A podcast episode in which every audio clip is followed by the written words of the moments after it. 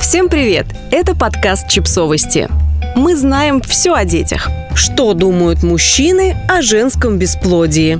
Социальная сеть X недавно порадовала нас на самом деле новым обсуждением. Пользовательница бывшего Твиттера спросила, стали бы вы встречаться с девушкой или жениться на ней, если бы знали, что она не может родить ребенка. Тред получил 1700 лайков и 659 ответов. В немалой степени популярности треда содействовало то обстоятельство, что ответы оказались очень интересными. Мужчины писали о том, что и сами рожать не могут. Я тоже не могу родить ребенка, будто это проблема о том, что они в принципе не собирались заводить детей. Для меня это был бы идеальный вариант, потому что нельзя продолжать мой род. У меня ужасная генетика. Родня, наркоманы, алкоголики, насильники, убийцы, психически больные и так далее. Тьма наследственных заболеваний и кем нужно быть, чтобы подвергнуть кого-либо тем мукам, что пережил я не может или не хочет, обеими руками «за». Что может быть лучше, чем заниматься своим совместным счастьем, путешествовать и переезжать с места на место,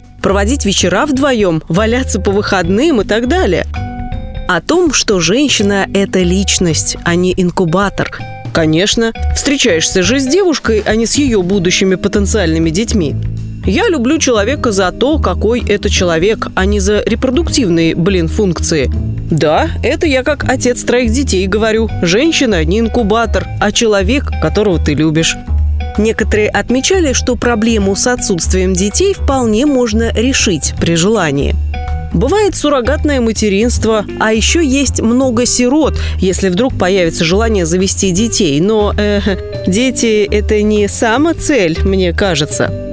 Нашлись, конечно, и те, кто не стал бы заключать брак с бесплодной женщиной, но они оказались в меньшинстве. Я развелся с женой, потому что у нее был отрицательный резус. Две очень мучительные попытки для обоих. Плод замер, врачи ничего не сказали. После второго случая устроил скандал в женской консультации, а позже узнал про резус и развелся.